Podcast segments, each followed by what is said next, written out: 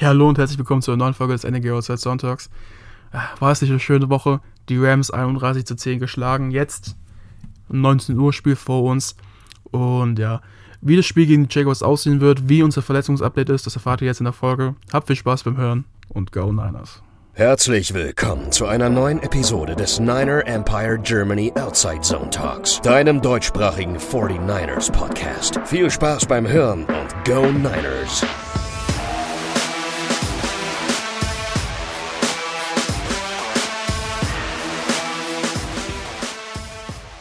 Ja, hallo und herzlich willkommen zu einer neuen Folge des NRG Outside Sound Talks. Ich habe mir heute den Lukas und den Jan eingeladen. Hallo, servus. Hallo zusammen. Und wir werden heute zusammen die Preview zu dem Jaguars-Spiel aufnehmen. Ähm, vorab erstmal kurz haben wir noch die Injury News. Und zwar hat sich ja Elijah Mitchell, wie es sich herausgestellt hat, im letzten Spiel den Finger gebrochen. Aber es sieht gut aus. Er wird wahrscheinlich laut Shannon spielen können, sollte er kein Setback haben gegen die Jaguars. Bei Jermichael Hasty und Maurice Hurst sieht es ein bisschen schlechter aus. Sie haben beide nicht trainiert, da müssen wir nochmal abwarten. Ähm, Debo Samuel, Josh Norman und Taylor Moore, also die Rookie Tackle und das Starting Right Tackle mittlerweile, sind alle limited. Es sieht aber bei allen angeblich ganz gut aus, dass sie spielen werden. Und unser Linebacker Trey Greenlaw und Jacques Gittard kommen vermutlich von der IR zurück, weil ihre Practice Windows, also ihre Trainingsfenster sind geöffnet worden. Ähm, zu den Injuries erstmal, seid ihr irgendwie verwundert? Also ich persönlich finde es eigentlich recht positiv zurzeit. Also wir haben jetzt nicht so viele verletzte Spieler und auch keine schweren verletzten Spieler eigentlich mehr, oder? Sieht definitiv nicht schlecht aus. Also da haben wir schon schlechtere Zeiten erlebt. Auch in den letzten Wochen keiner Season-Ending raus gewesen. Und mit Mitchell bin ich auch froh, dass er spielen wird, vermutlich am Sonntag. Da sah es ja erst schlecht aus wo ich gehört habe, dass er eine Operation hat und ist natürlich jetzt auch nicht so praktisch, wenn der Ballcarrier jetzt einen gebrochenen Finger hat. Aber wenn Shannon das sagt, dann passt das ja und sonst denke ich, wie du es gesagt hast, sehr, sehr positiv. Auf Maurice Hurst freue ich mich noch, diesen Defensive Tackle von seinem Kaliber, den brauchen wir auf jeden Fall noch auch für die Rotation und gegen den Run Farm, also sehr, sehr positiv. Ja, kann mich da nur anschließen. Genau, auf, auf Greenlaw freue ich mich persönlich auch sehr, auch wenn ähm, Al-Shair das in letzter Zeit auch ziemlich gut gemacht hat, so war zumindest mein Eindruck. Äh, Tat kommt auch wieder zurück oder vermutlich wieder zurück. Ähm, ja, müssen wir mal gucken. Hufanga hat das ja auch sehr gut gemacht. Also von dem bin ich echt begeistert. Und äh, ich denke mal, wie auch in der, in Montagsfolge, äh, in der Dienstagsfolge meine ich, schon besprochen worden ist, haben wir da auch unseren, unseren ja, nächsten äh, Starting Safety und ja, wir können, denke ich mal, positiv in die Zukunft blicken. Da wollte ich euch gleich mal fragen, wie sieht es bei euch aus? Würdet ihr eher Greenlaw starten lassen oder Alshire? Oder Hufanga ähm, oder Tat? Also ich würde in der Tat, ich glaube, dass sich die Frage bei Alshire und Greenlaw gar nicht stellt, weil einer, Alshire wird auf Strongside Linebacker zurückgehen in den Base Formations. Also es werden ja alle drei Linebacker in der Base Formation spielen. Ähm, dafür wird dann Marcel Harris wieder rauskommen, aber wir spielen eigentlich meistens Nickel, auch oft schon im First Down. Deswegen ist es eigentlich eine berechtigte Frage, aber ich glaube, ähm, dass Greenlow da zurückkommen wird. Und das wird sich halt im Training zeigen, wie er sich jetzt anstellt. Er, ist, man erholt sich ja von so einer Oberschenkelvermuskelung, was Oberschenkelverletzung war es, glaube ich, nicht so schnell und ist immer noch ein bisschen gelähmt. Ähm, also ich denke mal, das müssen wir erstmal abwarten. Ähm, ein bisschen anders sieht es jetzt meiner Meinung nach bei Tat und bei Hufanga aus. Äh, ich habe es ja auch schon in der Review gesagt zum letzten Spiel gegen die Rams, dass wir bitte Hufanga starten lassen sollen, egal was kommt, weil ich glaube einfach, dass wir mit ihm jetzt unsere Zukunft gefunden haben. Er spielt von Woche zu Woche besser und er hat bei uns noch keine Verletzungsanfälligkeiten gezeigt im Vergleich zu Tat, der halt jede Saison, glaube ich, mehrere Spiele fehlt, mindestens. Äh, also wahrscheinlich so vier oder fünf im Schnitt pro Saison. Ähm, der hat und ich finde einfach, also ich glaube auch nicht, dass jetzt Tat ein wirkliches Upgrade zu Hufanga ist. Also ich glaube, Hufanga spielt in meinen Augen sogar für uns das Game zurzeit besser. Weiß nicht, wie ihr das seht. Ja, ziemlich genauso. Er hatte ja schon gesagt, wünsche ich mir Hufanga auch, dass er äh, startet und dass es auch so bleibt. Komme was wolle auf der Position. Ähm, ja, vielleicht kann er Tat mal in der Rotation rein, aber jetzt sollten wir so die Rookie Power und ähm, ja, das Ganze äh, einfach wieder mitnehmen und nicht äh, ja wieder hinten im Backfield da große Änderungen anstreben, weil never change the winning team. Und ähm, ich denke mal, ähm, das hat sich jetzt hinten noch ein bisschen eingespielt, oder hoffe ich zumindest. Und ja, lassen wir Hufanga da weitermachen, wo er aufgehört hat. Da könnte man auf jeden Fall auch darüber nachdenken, viel in Dime-Packages zu spielen, also vor allem bei Third and Long, dass Hufanga dann einfach mal den Dimebacker spielt Also so sehe ich das auf jeden Fall, dass das definitiv gescheit wäre und Tat ist wirklich kein schlechter Spieler, den solltest du wirklich auch aufs Feld packen, wenn es die Situation erlaubt und deswegen sollte er auch auf jeden Fall seine Snaps bekommen.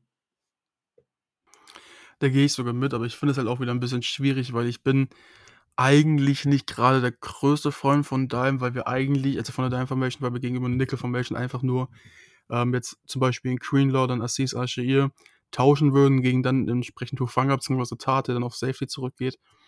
Ähm, ich finde es ein bisschen schwierig, weil ich gerade glaube, dass Greenlaw ähm, halt wirklich ein sehr, sehr guter Pass-Cover, also Pass-Coverage-Linebacker ist, nochmal ein deutliches Stück besser als Assis Al-Shair. Ähm, von daher, wir müssen es abwarten, also gerade bei dritten und lang auf jeden Fall. Aber wenn es darum geht, wer den Starting Strong Safety Spot innehaben sollte, ist es meiner Meinung nach klar, ähm, dass es Hufanga sein muss. Ähm, Tat, ich sag's, ich stimme dir definitiv zu, aber wir müssen halt auch bedenken, das ist sein letztes Jahr im Vertrag, er ist oft verletzt, er ist 29, wird bald 30, glaube ich, er war ja schon damals, als er mit Eric Armstead zusammen getraftet worden, 2015, war ja auch schon etwas älter, ich meine 23, als er getraftet worden ist, also irgendwie sowas um den Dreh, ist er jetzt auch 29. Ähm, mit den Verletzungen, ich sehe einfach bei ihm keinen Upside mehr, also er wird unserem Team, also er wird persönlich nicht noch ein besserer Spieler werden, als er jetzt ist, zu dem Zeitpunkt. Ähm, und deswegen würde ich einfach mit der höheren Upside namens Hufanga gehen und sagen, hey, komm, du bist 22 oder so, spiel jetzt, du hast das gut gemacht, du hast, glaube ich, das Respekt vom ganzen Team. Du bist, obwohl du jung bist, ein sehr, sehr smarter Spieler, machst weniger, also begehst wenig Penalties. Ähm, man merkt halt wirklich, dass er zusammen immer mit Troy Palomalo in der Offseason gearbeitet hat. Also auch einen ähnlichen Spielstil wie er damals. Also für die Leute, die, äh, äh, die Troy Polamalu nicht kennen, ist wahrscheinlich einer der, wenn nicht der beste Safety, der jemals in der NFL gespielt hat. Ähm, bis vor ein paar Jahren bei den Steelers.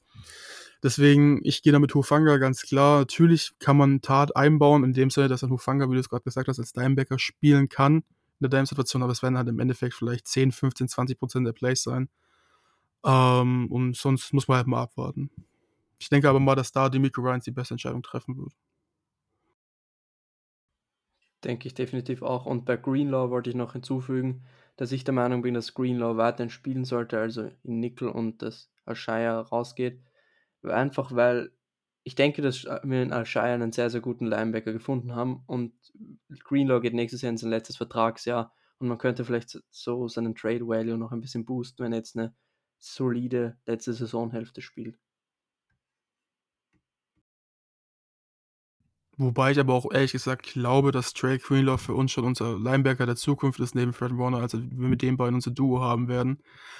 Ähm, weil ich, ich sehe es eben genauso wie du. Ich glaube, dass Trey Greenlaw, wenn er wirklich 100% fit ist, das ist man ja noch nie so wirklich gleich in der ersten Woche nach einer Verletzung, meistens zumindest, ähm, deutlich, deutlich, deutlich besser ist als ich, Al-Shair, vor allen Dingen im Passing-Game.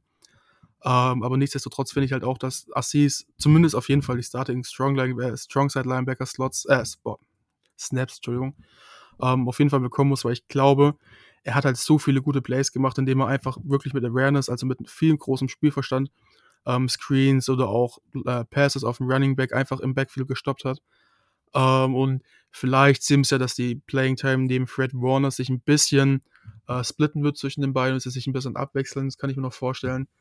Ähm, aber das wird halt schwierig. Es gibt ja eigentlich immer die Regel, dass man wegen einer Verletzung seinen Starting-Spot nicht verliert und das ist, glaube ich, auch nicht in Gefahr. Aber andererseits hat sie es auch wirklich ein paar Wochen lang, jetzt nicht jede Woche, aber schon die eine oder andere Woche wirklich, wirklich gute Leistungen gezeigt und auch eben gezeigt, dass es für uns ein Spieler ist, ähm, der hat eigentlich auch aufs Feld gehört. Ne? Deshalb, das sind die eigentlich auch jetzt wie mit Tat und Hufanga diese Luxusprobleme, die man hat, weil man hat halt eigentlich zwei Spieler, die beide starten könnten. Ähm, das hört sich jetzt ein bisschen schwierig an, als wenn man in der Position, aber äh, in einer schlechten Position, aber im Endeffekt ist es eigentlich eine sehr, sehr gute Position. Und wie du es gerade auch schon gesagt hast, wir haben halt nächstes Jahr zum Beispiel, äh, jetzt mit Tat wahrscheinlich eher weniger, weil im letzten Vertragsjahr ist, aber wir haben halt einfach die Situation, dass wir dann vielleicht ein paar Picks noch generieren können, von denen wir ja nicht mehr so viele haben, vor allen Dingen keine First-Round-Picks. Ähm, die, die, bekommen wir jetzt auch nicht für einen Tat oder für einen Assis oder einen Greenlaw. Ähm, aber dass man da vielleicht definitiv ein bisschen Munition ansammelt und ich glaube, wir können es im Endeffekt jetzt eher nicht anders beantworten, als einfach zu sagen, ähm, das müssen jetzt die Coaches bewerten, wer ist im Training besser, wer ist 100% fit und der sollte halt einfach spielen. Ähm, und andererseits gebe ich aber auch Jan definitiv recht, es sagt, never change a raining system. Ähm, wenn du jetzt halt anfängst, wenn du ein paar Spiele so gut gespielt hast, was die Defense ja eigentlich auch hat, bis auf na, gegen die Cardinals nicht so wirklich, äh, aber da wieder alles auszutauschen, dann führt es halt auch wieder zu Unruhen und so Abstimmungsprobleme. Und da muss man jetzt einfach, denke ich mal, abwarten. Wir werden es gegen die Jaguars sehen, wie sich die Coaches entschieden haben. Und ja, aber ich glaube, jetzt haben wir, glaube ich, auch genug über die Injuries und über die möglichen Starting-Spots gesprochen, dass wir mal ein bisschen auf die Offense zu sprechen kommen sollten. Was erwartet ihr denn von der Offense gegen die Jaguars? Ich denke, dass wir da genau weitermachen, wo wir gegen die Rams am Montagabend aufgehört haben. Ich denke, das ist ganz wichtig, da gleich den Anschluss zu finden. Ich denke, für, für uns persönlich als 49ers ist es auch ziemlich wichtig oder extrem wichtig sogar, in Führung zu gehen, ganz klar ähm, zu zeigen, dass wir das Spiel gewinnen wollen und nichts anderes zählt. Wir müssen jetzt eine Serie starten. Und ähm, ich hoffe, äh, dass Jimmy da genau weitermacht. Er hat ein sehr gutes Spiel abgeliefert gegen die Rams und ähm, ja, man, man, merkt, dass ähm, ja, die Maschinerie wieder so richtig ins Laufen kommt. Also es, es hat wieder alles gepasst, wo von gegen die Cardinals ja, ja, war quasi das Gegenteil zu sehen. Es war genau die richtige Antwort, die wir uns alle erhofft haben. Und ähm, ich hoffe, dass wir äh, die Schwächen der Jaguars, gerade auch ähm, deren Passverteidigung, da brutal ausnutzen, dann mit Mitchell über den Lauf kommen und ähm, ja, das Spiel einfach dominieren. Also das erhoffe ich mir und nicht wieder in alte Muster verfallen, nach einem guten Spiel äh, wieder ein schlechtes Spiel abzuliefern, sondern jetzt, ja, jetzt muss der Blick gerade ausgehen und ähm, jetzt müssen wir eine Serie starten.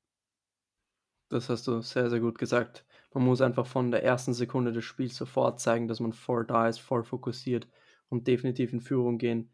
Das ist für uns sehr, sehr wichtig, auch damit wir nicht in diesen Catch-up-Mode kommen wie gegen die Cardinals, wo du dann sofort 14-0 hinten bist und dann quasi kaum den Ball laufen kannst.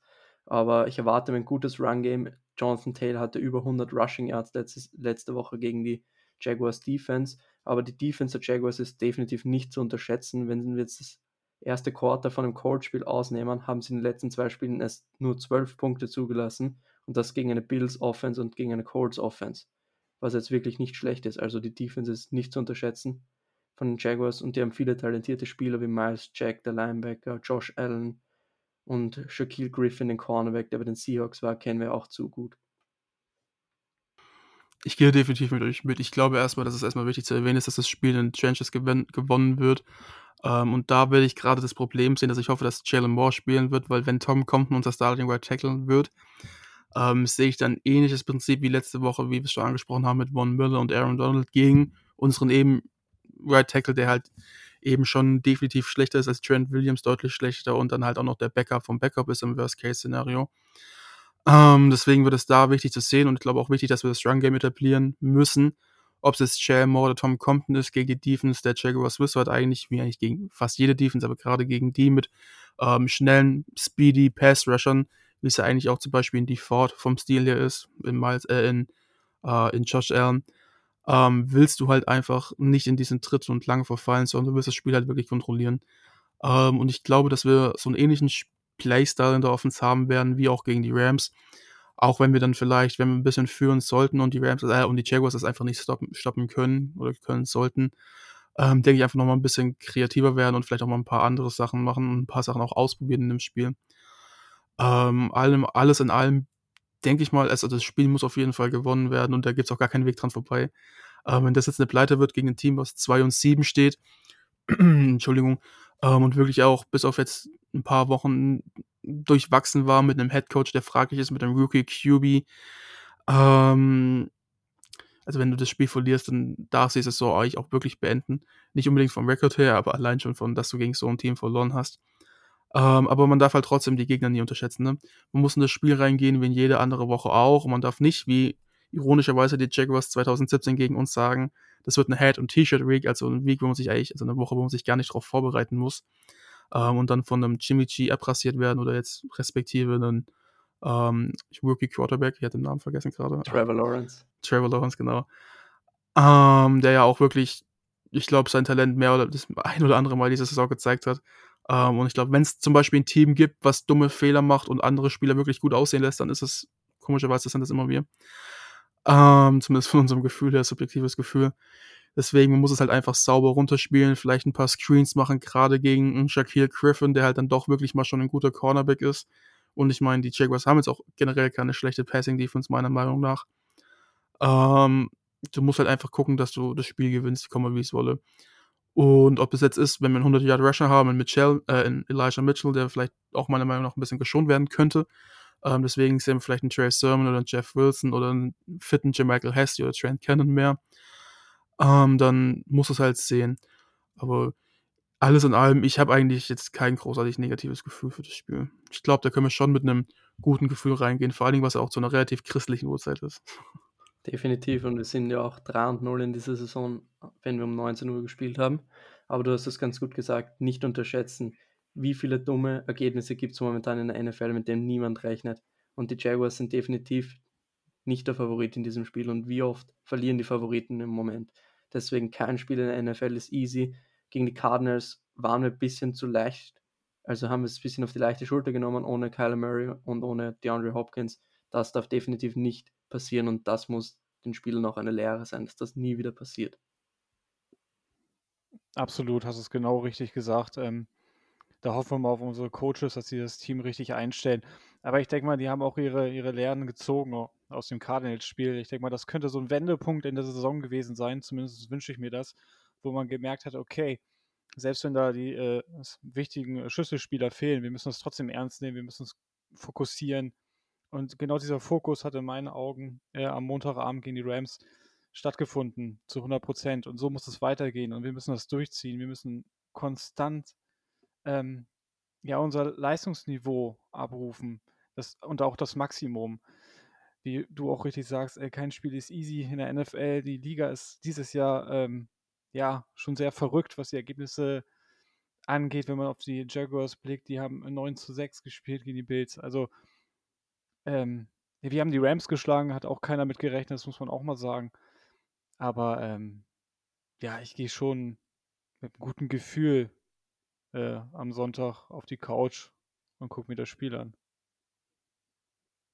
Ich glaube, nach dem Spiel gegen die Rams kannst du auch nur positiv in dieses Spiel gehen. Und so müssen es auch die Spieler machen. Lars hasst diesen Trick. Ähm, ähm, auf jeden Fall, ja, man muss positiv reingehen, aber andererseits ähm, ich finde es auch wirklich ist ein bisschen schwer einzuschätzen, was der Channel machen will diesbezüglich, weil wir könnten klar sagen, okay, wir versuchen wieder wie gegen die Rams einfach zu laufen und denen das Brett vor die Fresse zu hauen gefühlt, auf gut Deutsch gesagt, dass sie damit gar nicht zurechtkommen. Ähm, aber ich kann mir auf der anderen Seite auch vorstellen, dass er vielleicht Trey Lance mal ein, zwei Snaps bringen und da noch ein bisschen was ausprobieren will. Weil wenn du halt irgendwo noch so ein Spiel haben willst, in dem du mal ein, zwei Sachen ausprobieren kannst, dann ist es das Spiel gegen die Jaguars. Ähm, aber ja, wenn ich mir jetzt, das könnt ihr gleich auch nochmal beantworten, einen Player to watch in diesem Spiel raussuchen, in diese Offense in diesem Spiel raussuchen würde, ähm, ich glaube, für mich wäre es eventuell sogar Joan Jennings, weil ich glaube, äh, das habe ich ein bisschen aufgesagt, ähm, er ist halt, solange Sanu auf der IR ist, unser Slot-Receiver, ähm, und man hat gegen die Rams schon gesehen, er hat eigentlich den einen oder anderen Screen empfangen sollen, ähm, auch die eine oder andere Route gelaufen und ich glaube, dass wir jetzt dieses Spiel jetzt mal ein bisschen einbauen werden. Ähm, ja, und sonst natürlich die üblichen, aber ich glaube, Jaron Jennings könnte in diesem Spiel vielleicht den einen oder anderen guten Catch machen. Könnte ich mir auch vorstellen, aber ich könnte mir auch vorstellen, dass Brandon Ayuk ein gutes Spiel haben wird, wenn zum Beispiel Shaq Griffin jetzt Debo ein bisschen mehr followt, dann spielt äh, Brandon Ayuk gegen ähm, Tyson Campbell, ähm, Second Round Rookie von Georgia und der ist definitiv dann angreifbar. Also den muss man dann attackieren. Da muss man einfach auf Ayuk vertrauen, der sollte dieses Duell gewinnen. Ja, an Ayuk hatte ich auch in erster Linie gedacht. Das mit Jennings kann ich mir auch sehr gut vorstellen. Ähm, aber man merkt schon, wir haben schon so einige Playmaker, die das Spiel auch machen können. Und ähm, ja, müssen wir mal gucken. Ne? Vielleicht hat es auch Wilson ein 100-Yard-Spiel ne? Äh, im Rush. Müssen wir mal gucken. Je nachdem, was mit Mitchell ist, weil wird er tatsächlich ein bisschen geschont. Ähm, aber wir, wir haben schon Waffen, ne? Und vielleicht, wie ähm, du, Moritz, das auch richtig sagst, äh, kommt Lance auch nochmal für ein paar Snaps rein. Das bringt auch nochmal eine andere Dynamik. Ähm, ja, aber das ähm, sehen wir alles am Sonntag, aber ähm, wie schon bereits erwähnt, blicke ich da sehr optimistisch auf das Spiel. Gut, ich glaube, da haben wir jetzt über die Offense ein bisschen genug geredet. Würde ich sagen, kommen wir mal zur Defense. Ähm, könnt ihr da irgendwas zu sagen? Erwartet ihr irgendwas Besonderes jetzt gegen die Offense der Jaguars oder So im Großen und Ganzen eigentlich nicht, ne? Ich hoffe, dass wir da genauso weitermachen, wo wir aufgehört haben. Klingt zwar, äh, ja, ziemlich einfach, aber das stelle ich mir so vor. Ähm, und dass wir auch in der Defense das, äh, ja, schon dominieren und nicht allzu viele Punkte zulassen. Ähm, Lawrence ist äh, First Overall Pick gewesen, hat im College abgeliefert, das wissen wir alles. Wir haben uns ja genug in der Vergangenheit mit äh, Rookie Quarterbacks auseinandergesetzt. Aber auch er macht Fehler, mag am System liegen, mag am fragwürdigen Headcoach liegen. Ähm, aber er ist immer noch ein Rookie und ähm, den kann man vielleicht in eine oder andere Falle stellen, ähm, wo er hoffentlich den reintappt. Naja, bei Fields hat es jetzt nicht so gut funktioniert, der ja auch ein Rookie ist, aber. Ja, gut. ja, aber im Großen und Ganzen stimmt was du gesagt hast. Also bei mir der Fokus liegt definitiv, wenn ich auf die Defense schaue, was wir tun müssen, ist auf jeden Fall den Run stoppen. Jaguars haben mit James Robinson einen sehr, sehr guten Running Back und in den letzten Spielen bzw. in der Saison hatten die Jaguars immer Probleme, wenn sie in Third and Long gekommen sind, weil die O-Line in Pass Protection ziemlich schlecht ist. Und da müssen wir sie einfach auch reinzwingen. Wir dürfen ihnen keine easy Yards geben. Lieber lasse ich mich von Trevor Lawrence auseinandernehmen als durch einen Run. Deswegen unbedingt den Run wegnehmen. Und dann wird sich das Spiel schon von selbst erledigen. Ich kann mich eigentlich Lukas nur anschließen. Ähm, ich glaube, also der, der Schlüssel, um irgendein Spiel zu gewinnen gegen einen Rookie Quarterback, ist eigentlich immer, ihn unter Leistungsdruck zu bringen. Ähm, das ist auch der gleiche Leistungsschlüssel wie gegen einen relativ schlechten Quarterback. Deswegen ist es immer wichtig, das Run Game first zu stoppen. Vielleicht als kurze allgemeine Erklärung immer mal. Ähm, es ist wichtig, das Run Game immer zuerst zu stoppen. Aus dem Grund, dass wenn das Run Game läuft, dann kontrollieren die, kontrolliert die Offense zuerst die Uhr. Ähm, sie können spielen, wie sie wollen, sie können Zeit nehmen. Sie, wir gegen die Rams elf Minuten von der Clock nehmen, was ja eigentlich definitiv nicht passieren darf. Es passieren relativ wenige Fehler, weil das Einzige, was dir passieren kann, großartig ist, ist ein Fumble. Um, ähm, und ich glaube, bei guten Running Backs wie James Robinson wissen wir alle, wie oft es in der Saison vorkommt. Wahrscheinlich so ein, zwei Mal, wenn überhaupt. Ähm, und das ist dann halt auch noch irgendwo auf einer psychischen Ebene extrem belastend für eine Defense, wenn die ganze Zeit die Offense, die, man hat es ja auch bei den Rams gegen die Niners gesehen, also bei der Psyche der Rams, die Offense, die ganze Zeit die Kelle vors Brett haut, beziehungsweise das Brett vor die Keule haut. Ach Gott, ich lasse es mit Sprichwörtern einfach. Also wenn die Offense dir einfach die ganze Zeit vier, fünf Yards nimmt, jedes Play, 15, 20 Plays hintereinander, dann ist es eben extrem unterdrückend und es schlägt dir übel drauf. Es geht körperlich wirklich an die Substanz. Ähm, und du willst dann halt einfach in so einer Situation, deswegen will ich auch noch ein bisschen weitergehen und ich glaube, dass wir auch noch ein bisschen öfters blitzen werden, dieses Spiel gegen äh, Trevor Lawrence, ihn einfach auch noch unter Druck setzen wollen, dass er das Spiel wirklich gewinnen muss und er wirklich weiß, okay, ich muss jetzt abliefern, sonst verkacken wir komplett. Ähm, und ich glaube, dass das auch der Key to Win sein wird, aber auch genau wie du es eben gesagt hast, ihn in dritten und lang zu bekommen. Das hat wirklich wie unsere Pass Rusher, der ja leider immer noch Default fehlt, ähm, der wirklich in dem Spiel dann auch extrem hilfreich sein könnte, weil die Jaguars O-Line einfach ein bisschen so eine Power O-Line ist, ähm, die einfach ein bisschen anfälliger gegen Speed Rusher ist, meiner Meinung nach. Ähm, und deswegen hätte uns ein Default gut getan, aber ich glaube auch, dass Nick Bowser ein gutes Spiel haben wird, weil jetzt, ich glaube, Joan James ist der beste Tackle bei denen, wenn ich mich recht entsinne. James ähm, Robinson ist der Left Tackle, glaube ich, und der Right James, Tackle genau. müsste Walker Little sein. Müsste dieses genau, genau. sein. Genau, das war es, glaube ich. Ja. Joan James war vor ein paar Jahren mal bei den Jaguars, meine ich. habe mich kurz verwechselt. Ähm, auf jeden Fall, James Robinson ist ein solider Tackle, ist jetzt nichts Besonderes. Also ich glaube, dass da Nick Bowser schon einen guten Tag haben könnte. Aber generell müssen halt auch alle anderen abliefern. Also es ist halt wieder, es muss eine Teamleistung sein in der Defense. Ähm, und ich glaube auch, dass unsere Cornerbacks gefragt sein werden, weil gerade Josh Norman äh, könnte gegen die Receiver der Jaguars anfällig sein, weil ich finde die halt jetzt eigentlich auf dem Papier, man, man denkt eigentlich, sie sind keine Top-Receiver und sind auch keine Top-Receiver, das sind halt irgendwie doch relativ junge und talentierte Receiver auf jeden Fall. Ähm, DJ Chark hat sich ja leider das Kreuzband gerissen, war es, glaube ich, oder Achillesferse, eins von beiden, wird nicht spielen. Ähm, den finde ich als Spieler, jetzt mal neutral betrachtet, wirklich, wirklich einen schönen Spieler, weil er einfach äh, 6-4 groß ist, gute Receiver ist und auch noch sehr, sehr schnell ist. Ich glaube sogar eine 4-4 Flat gelaufen ist zum Vergleich auf 40 Yards. Also halt extrem schwierig zu stoppen und so sind halt irgendwie meiner Meinung nach alle Receiver der Jaguars einfach so ein bisschen flink, gute Route Runner. Ähm, und das ist sowas, das könnte unserer Defense wirklich wehtun, wenn wir da uns in Verlegenheit bringen lassen. Deswegen sauber runterspielen, vier Blitzen, vielleicht auch früh Trevor Lawrence mal 1-2 geben, dass er so ein bisschen Angst haben wird. Das funktioniert bei Rookie QBs auch immer ganz gut. Ähm, aber sonst Run-Game stoppen, das ist das Wichtigste. Wir haben dieses Jahr, glaube ich, da noch ein bisschen mehr Probleme, als wir sonst hatten. Gerade Jonathan Taylor ist ja auch gegen uns, glaube ich, der erste gewesen, der 100 Yards Rushing hatte als ein Spieler äh, seit etlichen Spielen. Deswegen, ja, das ist eigentlich gefühlt wie gegen jeden Rookie-Quarterback der gleiche Key to win. Aber sonst denke ich mal, das sollte eigentlich auch wirklich da auch machbar sein. Gerade weil ja auch Urban Meyer als Head Coach, auch ein Rookie-Head Coach in der NFL, äh, schon noch die ein oder anderen Probleme hatte diese Saison und auch gerade was Adjustments angeht, einfach nicht top of the pops ist und bemerkt halt wirklich noch, dass es sein erstes Jahr ist. Ja, zu den Tackles kann ich noch sagen, Jawan Taylor ist der Right Tackle. Ich habe gerade nachgeschaut, also da hattest du eh recht. Nur, dass er halt rechts spielt und James Cam Robinson spielt links. Ähm, zu, zu den Receivern von den Jaguars wollte ich noch sagen, dass sie mit Jamal Agnew eine ziemliche Allzweckwaffe haben. Der hatte jetzt schon einen Kickoff-Return-Touchdown und einen Field-Goal-Return-Touchdown. Ich weiß nicht, ich glaube, jeder hat es gesehen auf Social Media. 66 Yard Field Goal ging von den Cardinals, war zu kurz und dann hat er ihn returned der ist sehr, sehr gut eingebunden in die Offense, spielt immer wieder Running Back, immer wieder Receiver, hat im Spiel gegen die Colts einen langen Rushing Touchdown und im Passing Game verwenden sie ihn sehr, sehr oft aus dem Backfield als Mismatch-Waffe gegen Linebacker. Also auf den müsste man auf jeden Fall aufpassen. Und sonst denke ich, wenn wir blitzen werden, haben wir eigentlich schon die Matchups, weil die jetzt nicht die Top-Receiver haben, um 1 zu 1 zu verteidigen. Also blitzen sehe ich jetzt auch kommen eigentlich.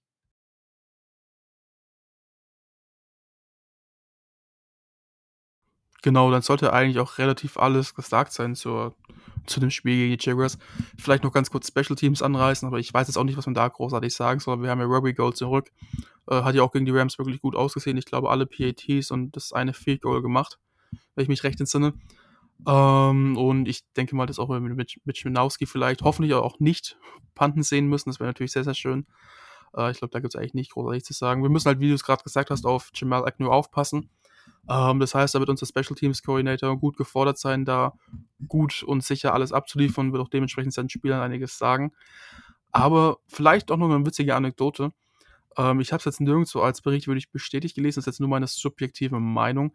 Aber ich habe das Gefühl, dass wir oder der Special Teams Coordinator immer zu Mitch Wischnowski sagt, kickt nicht in die Endzone, kickt keinen Touchback, weil immer unsere Kicks, und wir sehen es ja, Wischnowski kann in den Touchback gut kicken und auch hinter die Endzone kicken, aber er kickt immer an die 2, 3 oder 1 Yard Line, dass der Receiver bzw. der Returner gezwungen ist, den Ball zu returnen. Und ich meine sogar, ich meine sogar, dass wir halt dadurch, habe ich gelesen, äh, eigentlich immer eine bessere Fehlposition haben, weil wir immer irgendwo zwischen der 15 und der 25 Yard Line anfangen und nur wirklich sehr, sehr selten nach der 25 Yard Line. Das heißt, eigentlich fast jeder Kickoff ist für uns ein Win. Ja, Lukas hat noch was dazu zu sagen. Ja, bei Sly ist mir vorgekommen, er hat eigentlich den Kick immer rausgekickt. Also ich weiß nicht, ob das jetzt nur an Wischnowski liegt oder ob das jetzt einfach nur Zufall war, dass Wischnowski nicht rausgekickt hat. Also ich weiß es nicht. Aber ich würde sagen, gegen Jamal Agnew da musst du jetzt einfach, darfst jetzt kein Risiko gehen, wegen der Feldposition, wegen den 5 Yards. Da kickst du am besten den Ball raus, dass da nichts passiert. Definitiv ist es jetzt auch irgendwie nur so ein sehr, sehr, sehr tiefes Thema. Ähm, aber 5 Yards sind halt auch immer 5 Yards und das macht halt eigentlich auch schon, glaube ich, in den Statistiken einiges aus, äh, an welcher Feldposition du startest. Ah, aber ja, das soll es mal gewesen sein. Das war jetzt ein bisschen, ein bisschen ein unwichtigeres Thema, sagen wir es mal so. Ähm, aber wenn ihr sonst noch irgendwas hättet oder nicht mehr habt, dann würde ich jetzt die Folge einfach beenden. Jan, ja. Ja, ähm, ich wollte noch mal kurz erwähnen, dass wir auch am Sonntag auf zwei alte Bekannte treffen werden. Nämlich den äh, Running Back Carlos Hyde und unseren alten Quarterback CJ Bafford. Wie, ähm, ja, ist das für euch etwas Besonderes oder guckt ihr da nochmal hin auf so äh, alte 49ers? Das interessiert mich einfach mal so persönlich, weil, äh, ja, meine persönliche Meinung, ähm, ich war früher echt ein Carlos Hyde-Fan. Das war auch mein erstes Trikot von den 49ers. Äh, so habe ich ihn eigentlich in seiner Karriere so ein bisschen verfolgt. Und da wollte ich einfach mal so von euch wissen, geht es euch ähnlich so mit ähm, Ex-Spielern von uns? Ich denke, man verfolgt die nicht explizit. Also ich mache es auf jeden Fall nicht. Ich bekomme das eigentlich eher so über Social Media mal mit, aber explizit schaue ich jetzt nicht darauf. Und ja, CJ wird jetzt nicht viel spielen, außer Lawrence verletzt sich. Vielleicht kriegt er sein Revenge-Game. Könnte sein, aber nein, wie gesagt, ich schaue auf sowas nicht. Also mich lässt das jetzt kalt. Ich kann mich da auch Lukas nur anschließen. Also klar, man gönnt es auch mal den einen oder anderen Spieler, wie zum Beispiel auch einen Emmanuel Sanders damals, wenn er mal eine gute Saison hat oder ein paar gute Spiele. Oder Kendrick ähm, Bourne jetzt. Oder Kendrick Bourne auf jeden Fall, weil es einfach mega sympathische und witzige Typen sind. Ähm, aber jetzt explizit verfolgen tue ich es ja nicht, weil äh, ich glaube, jedes Jahr werden halt bei uns wahrscheinlich so 10, 15 Spieler, wenn nicht sogar mehr, entlassen, bzw. gehen weg vom Team. Ähm, und wenn du jetzt da allein schon drei, vier jedes Jahr verfolgen würdest, dann wird es auch irgendwann ein bisschen ausarten. Klar, ich gönne Carlos Hyde und CJ Beffert nur alles Gute und ich glaube, CJ Beffert ist ja auch wirklich ein solider Backup-QB, wenn der gut im Scheme funktioniert. Carlos Hyde auch ein ganz passabler Running Back. Ähm, aber ja, ich gewinne lieber das Spiel gegen die. Ja, da äh, gehe ich auch mit, ne? Äh, der Sieg steht natürlich überein, aber ähm, ich verfolge jetzt auch nicht äh, jeden einzelnen Spieler, der irgendwann mal äh, bei uns übers Gelände gelaufen ist, aber so, so ein, zwei Spieler bleiben halt so hängen und ähm, denke ich mal, auch wenn man das mal über äh, Twitter oder so verfolgt, dass man da irgendwie ein bisschen schmunzelt, aber mehr dann am Ende auch nicht. Und ähm, ja, ich denke, wir sind alle froh, wenn Sonntag ist und wir das Spiel gucken können und hoffentlich dann weiter an unsere Siegesserie äh, bauen und hoffentlich die Saison noch in die richtige Richtung lenken werden. Definitiv. Und vielleicht zum Schluss noch eine kurze Anmerkung. Wir haben auch wieder drei Viewing-Partys und zwar einmal von NRW. Die findet sogar online statt via Discord. Also wenn ihr irgendwie aus NRW kommt und oder Interesse habt, da mitzumachen oder mitzuschauen gemeinsam, schreibt uns Liebe und gerne an unsere Instagram-Seite at 49 Empire GER, dann vermitteln wir euch da. Ähm, des Weiteren gibt es auch in Rheinland-Pfalz und in Berlin, weil es jetzt glücklicherweise 19 Uhr Spiel ist, noch vor Ort. Ich glaube, äh, weiß jetzt gar nicht genau, wo Watching-Partys da auch eventuell einfach uns kontaktieren, wenn ihr Interesse habt. Und sonst bleibt mir nichts anderes wünschen, äh, übrig, außer euch einen schönen Morgen, Mittag, Abend oder wann auch immer ihr die Folge hört, zu wünschen.